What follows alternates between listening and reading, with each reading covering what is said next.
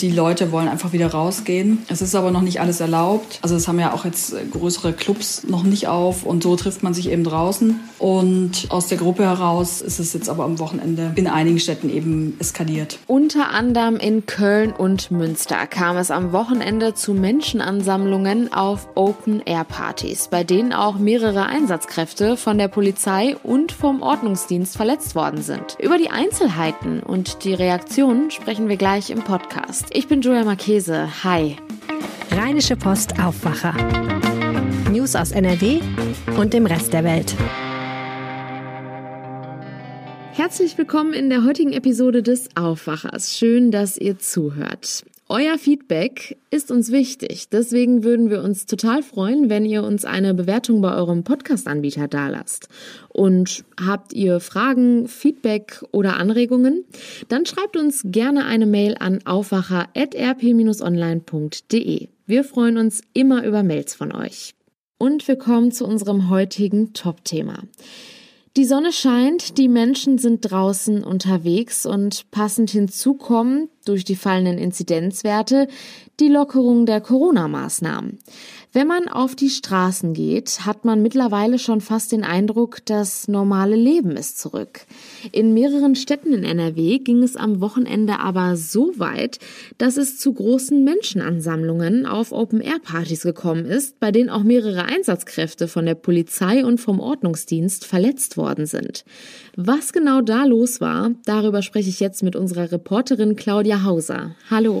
Hallo Julia. Claudia, es gab Vorfälle in Köln und Münster. Was genau ist da am Wochenende passiert? Also es gab Partys am Aachener Weiher in Köln, verschiedene, da haben bis zu 1000 Leute gefeiert und getanzt, mit zwei DJs auch. In ähm, Münster gab es auch eine Party mit ungefähr 250 Leuten auf den Aaseewiesen. Und das ist halt jeweils ähm, ziemlich ausgeartet, weil die Feiern dann nicht auf die Ordnungskräfte reagiert haben. Die wollten halt versuchen, die Gruppen auseinander zu dividieren, dass es eben nicht zu solchen großen Ansammlungen kommt. Es flogen dann Flaschen auf äh, städtische Mitarbeiter und Polizisten wurden verletzt. Auch ein städtischer Mitarbeiter aus Köln hatte eine große Verletzung im Gesicht durch eine Flasche. Es wurden in Köln drei Hundertschaften am Ende dazu geholt zur Verstärkung. Und in Münster flog auch Pyrotechnik, also wurde Pyrotechnik gezündet, auf Beamte geworfen.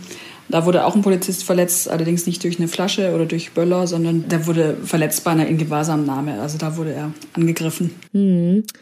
Was denkst du denn, woran das liegt, dass die Situation auf einmal so aus dem Ruder läuft? Weil vorher hat man ja nicht so viel über illegale Partys oder Menschenansammlungen gehört. Das hat, glaube ich, vor allem jetzt damit zu tun, dass die Corona-Regeln jetzt ähm, sehr viel laxer sind, von, äh, ziemlich von jetzt auf gleich ja gefühlt dass es jetzt sommerlich warm ist, es ist schöne Sommerabende, es ist lau und die Leute wollen einfach wieder rausgehen. Es ist aber noch nicht alles erlaubt. Also es haben ja auch jetzt größere Clubs noch nicht auf und so trifft man sich eben draußen. Und aus der Gruppe heraus ähm, ist es jetzt aber am Wochenende in einigen Städten eben eskaliert. Waren Köln und Münster jetzt die einzigen Städte in NRW, wo so etwas passiert ist? Nein, es ist auch in Düsseldorf zu Einsätzen gekommen. Also da wurden am Ende auch fünf Polizisten verletzt, eine Beamtin am Bolkerstern durch einen Flaschenwurf auch. Die musste auch ins Krankenhaus und war nachher nicht mehr dienstfähig. Die, in anderen Fällen war es in Düsseldorf so, dass Beamte bei der Festnahme von Tatverdächtigen und beim Einschreiten bei Schlägereien verletzt wurden. Die Ausschreitungen in Köln und Münster waren ja in der Nacht zum Samstag. Konnten die Beamten denn da schon Maßnahmen ergreifen, dass die am nächsten Tag schon vorbereitet waren? Ja, am Samstag ja, direkt erstmal ähm, durch das Hinzuziehen von Polizeiverstärkung, also wie ich es in Köln gerade erzählt habe, dass eben erstmal nur das Ordnungsamt vor Ort war. Was sie jetzt als Konsequenz beschlossen haben, ist, dass sie halt in Köln gleich am Samstagnachmittag noch eine weitere Hundertschaft angefordert haben. Die waren also mit insgesamt vier Hundertschaften ab dem Nachmittag dann schon präsent und hatten auch eine Reiterstaffel im Einsatz hier im Grüngürtel in Köln und am Aachener Weiher. Und da ist es dann auch in der Nacht zu Sonntag ähm, nicht weiter ausgeartet. Wie will man denn da jetzt künftig mit umgehen? Gibt es da einen Plan? Ja, die Polizei hat einfach angekündigt, dass sie sehr früh sehr konsequent einschreiten will, Gruppen, größere Gruppenansammlungen sehr schnell auflösen wollen. Ähm, dass es eben gar nicht so weit kommt. Gestern wurden auch, also am Samstag wurden auch äh, DJ-Puls sichergestellt oder eingezogen. Und ähm, es sind eben Partys, die einfach nicht äh, genehmigt wurden und ja, so weit wollen sie es halt gar nicht kommen lassen. Kölns stellvertretende Polizeipräsidentin Miriam Brauns sagte nach den Vorfällen auch den Satz, wer Flaschen auf Polizisten wirft, ist kein Pandemie-Freiheitskämpfer. Es haben sich auch noch weitere Stimmen dazu geäußert, unter anderem die Gewerkschaft der Polizei und NRW-Innenminister Herbert Reul. Wie schätzen denn die die Situation ein? Ja, Michael Mertens, das ist der Landeschef der Gewerkschaft der Polizei, hat mir gesagt, dass die dass es sicher ein bisschen auch daran liegt, dass der Lockdown jetzt ziemlich schlagartig aufgehoben worden ist, genauso ähm, abrupt, wie er eigentlich verhängt wurde. Und er meinte, ob alle Menschen in NRW damit diszipliniert umgehen können, muss man nach den Ereignissen vom Wochenende bezweifeln. Und er appelliert halt an alle, ein gewisses Maß an Vorsicht noch weiter an den Tag zu legen, damit wir nicht in der nächsten Pandemiewelle nochmal landen. Ähm, und Innenminister Herbert Reul ähm, sagt, dass es äh, durchaus verstehen kann, dass das öffentliche Leben jetzt wieder Fahrt aufnimmt und die Leute äh, das tolle Wetter zusammen genießen, dass es auch gut so ist.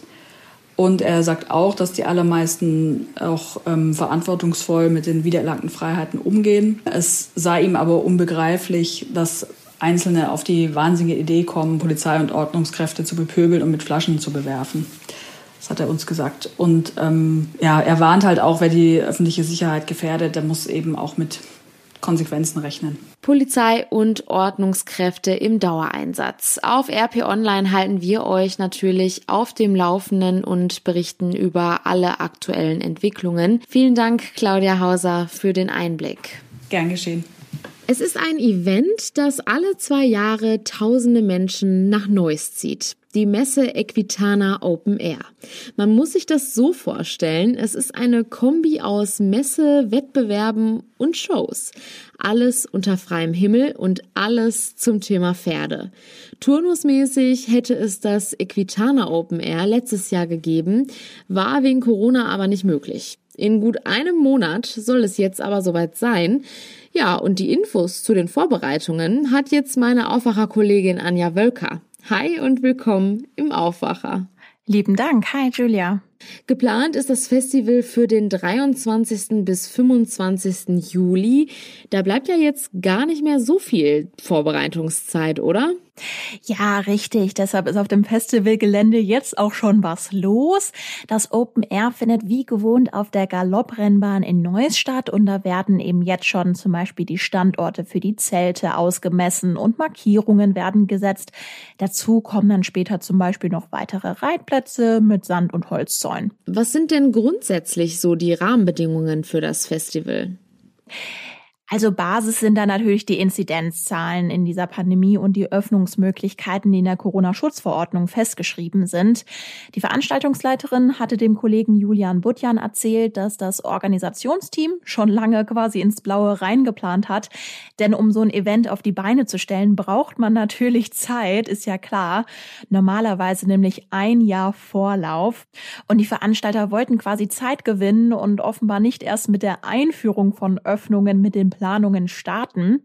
Grundsätzlich sind jetzt Messen mit einer Personenbegrenzung und einem Hygienekonzept schon ab einer Inzidenz unter 100 möglich. Da sind wir ja glücklicherweise drunter. Neues liegt aktuell in der Inzidenzstufe 1. Das heißt für Messen ein Besucher pro sieben Quadratmeter ist erlaubt. Und da gibt es tatsächlich genug Platz? Also ich war selbst auch schon da und habe da zumindest ein großes Gelände in Erinnerung. Aber klar, es gibt da natürlich einige Änderungen, damit es an bestimmten Ecken eben nicht dazu kommt, dass sich da Menschenmassen irgendwie knubbeln. Zum Beispiel sind die Gänge zwischen den Ständen und Ausstellern doppelt so breit wie beim letzten Open Air. Die Essenstände sind auch nicht überall verteilt, sondern es gibt einen Gastronomiebereich und auch nur da darf dann die Maske abgezogen werden. Und um überhaupt aufs Gelände zu kommen, musst du eins der drei Gs erfüllen. Du musst also geimpft, genesen oder getestet sein. Ich habe gelesen, dass gut 40.000 Menschen normalerweise nach Neuss kommen. So viele Menschen werden und können dann ja dieses Jahr wahrscheinlich gar nicht kommen, oder? Nein, also die Veranstalter sprechen momentan über rund 15.000 Besucher. Es kommt natürlich auch ein bisschen auf das Wetter an und ob die Menschen auch tatsächlich kommen. Das Event ist so oder so ein bisschen kleiner angelegt, also es sind eher 150 Aussteller statt in den letzten Jahren bis zu 250. Und auch an der Anzahl der Pferde sieht man tatsächlich einen Unterschied. Also es werden so zwischen 500 bis 600 Pferde Teil des Events sein. Normalerweise sind es an die 1000. Aber das sind ja wirklich immer noch große Zahlen, finde ich jetzt persönlich, wenn man bedenkt, dass sowas wie ein Restaurantbesuch in dieser Pandemie bis vor ein paar Wochen noch gar nicht möglich war. Und es gibt natürlich auch ein Programm. Also es gibt zum Beispiel Wettkämpfe im Dressur- und Springreiten, im Fahrsport, also jetzt mit der Kutsche. Und abends gibt es dann auch eine Show. Dafür braucht man dann aber separate Tickets. Da sind wir bei dem guten Stichwort Tickets. Wie bekomme ich denn welche? Ja, die bekommst du natürlich online auf der Website vom Festival. Kleiner Tipp, die kosten jetzt so zwischen neun bis elf Euro. Vor dem Festival sind sie dann nochmal einen Ticken teurer. Und ich würde jetzt gerne noch einmal die Veranstaltungsleiterin Christina Oetz zitieren und was sie dem Kollegen Butjan gesagt hat. Zitat, wir sind damit eine der ersten Messen seit Beginn der Corona-Pandemie. Wir leisten also ein Stück Pionierarbeit. Zitat Ende. Also klar, die Messebranche ist natürlich besonders hart von der Pandemie betroffen gewesen. Und wenn ich jetzt das nochmal persönlich sagen darf, also hoffentlich wird da jetzt wieder mehr möglich werden. Meine Aufwacherkollegin Anja Wölker mit den Infos zu Equitana Open Air Ende Juli in Neuss. Danke dir. Ja, gerne. Die Nachrichten aus der Landeshauptstadt gibt es jetzt wie immer von den Kolleginnen und Kollegen von Antenne Düsseldorf. Hallo. Hallo, wir blicken heute auf das Wochenende in der Altstadt zurück, dann sprechen wir über den digitalen Impfnachweis und dann sprechen wir noch über die Lage an den Schulen hier bei uns in der Stadt. In der Altstadt sind an diesem Wochenende acht Polizeibeamte verletzt worden. Wie schon in der Vorwoche hatte sich die Polizei hier Auseinandersetzungen mit teilweise bewaffneten Jugendlichen und Heranwachsenden geliefert. Messer und Schlagstöcke wurden sichergestellt. Mark Peschert, die Einzelheiten. Auch hunderte Polizisten schaffen es offenbar nur bedingt, die Lage in der Altstadt zu beruhigen. Gruppen von Jugendlichen oder jungen Männern aus verschiedenen Teilen von NRW reisen gezielt an, um gegen die Corona-Regeln zu verstoßen und die Sicherheitsbehörden zu provozieren. Bei nächtlichen Zusammenstößen wurden acht Polizeibeamte verletzt. Bei Personendurchsuchungen fand die Polizei Waffen wie Messer oder Schlagstöcke. Bei den Tatverdächtigen handelt es sich laut Polizei in ganz hohem Maße um junge Männer mit Migrationshintergrund. In den Apotheken in der Stadt könnte es heute voll werden. Ab heute können wir uns dort den QR-Code holen, mit dem wir unsere Corona-Impfung digital nachweisen können. Die Apotheken sind damit die ersten, die das anbieten. Allerdings sind nicht gleich alle am Start, sagt Thomas Preis, der Vorsitzende des Apothekerverbandes. Wir gehen davon aus, dass äh, am Montag maximal zehn Prozent der Apotheken diese Dienstleistung anbieten können. Weitere Apotheken kommen aber täglich dazu und wir werden weiter darüber informieren, wer denn wirklich diese Dienstleistung anbietet.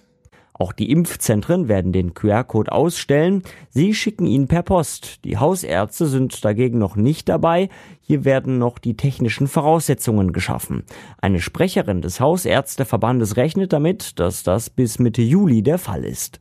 Drei Wochen vor den Sommerferien schlägt die Lehrergewerkschaft GEW Alarm. Vieles laufe an den Düsseldorfer Schulen noch nicht rund. So fehlten beispielsweise nach wie vor an vielen Schulen leistungsstarke Luftfilter. Das könne nicht sein, heißt es von der GEW. Mehr Infos hat Antenne Düsseldorf Reporter Dennis Grollmann. Ein weiteres Problem, noch längst nicht seien alle Lehrer an den weiterführenden Schulen geimpft. Bei einer Klassenstärke von 30 Schülern könnten nur schwer die Abstandsregeln eingehalten werden, heißt es von der GEW. Die Gewerkschaft kritisiert außerdem, dass Lehrer nun Schülern Testbescheinigungen ausstellen sollen. Dies sei eine unzumutbare Mehrbelastung. Für die Zeit nach den Sommerferien wünscht man sich eine langfristige Planung des Schulministeriums, was den Schulunterricht angeht. Die jetzige Rückkehr zum Präsenzunterricht sei ein Schnellschuss. Soweit Überblick aus Düsseldorf. Mehr Nachrichten gibt es auch immer um halb bei uns im Radio und rund um die Uhr auf unserer Homepage antennedüsseldorf.de. Und diese Meldungen sind heute außerdem noch wichtig. Ab heute beginnen Apotheken schrittweise mit dem Ausstellen digitaler Corona-Impfnachweise. Menschen, die bereits vollständig gegen das Coronavirus geimpft sind, können sich dort nun nachträglich eine Bescheinigung mit dem für den digitalen Impfpass nötigen QR-Code abholen. In Düsseldorf beginnt heute der Prozess gegen einen mittlerweile pensionierten Polizisten, der in einer Düsseldorfer Kleingartenanlage drei kleine Kinder missbraucht haben soll. Die als Kindermissbrauch angeklagten Taten des mittlerweile 63-Jährigen sollen sich laut Anklage über einen Zeitraum von 13 Jahren erstreckt haben.